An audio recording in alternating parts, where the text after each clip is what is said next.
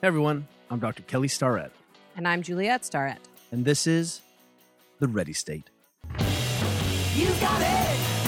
You better stop it. Ooh. You got it. Hey, welcome back to the third season of The Ready State. And we are talking about kids this season. Well, the goal of this season was to speak to guests who could give us practical advice for parents, um, ourselves included, about nutrition, sports specialization, sleep, the sort of state of the state of childhood obesity and kids' health, uh, fitness for kids, uh, and many other related subjects. Yeah, and I'll tell you what, how we ended up here is is a little bit of a convoluted story that de- definitely bears some some just some mention. One of the things that you know, as young parents, we came, kept coming up against was this thing called the juice box, right? That we go to a party and it was just like we were like, wow, our kids are being just wired for juice boxes. In fact, when we had Georgia's kindergarten birthday party and did not offer juice boxes, the kids at the party were indignant and actually came up to us and said, Where are the juice boxes?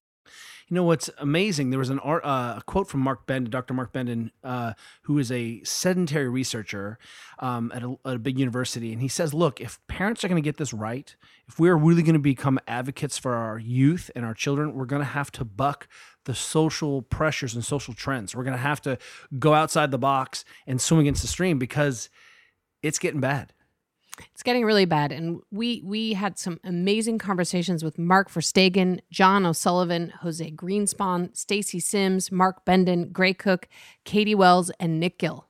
Yeah, and you know what you're going to see is hopefully we've created a little bit of a mosaic. You know that one of those pictures at the mall where you see lots and lots of little photos, and then you pull back and it's a sailboat. And uh, that's a little bit what we're trying to do is how do you wrap your head around having youth who are healthy and and happy psycho um, social emotional physical beings without mucking it up? Because I, I tell you what I think it's difficult enough as a parent to uh, to get it right or get it good enough. And uh, we're doing some things that may not be in the best interest of our youth.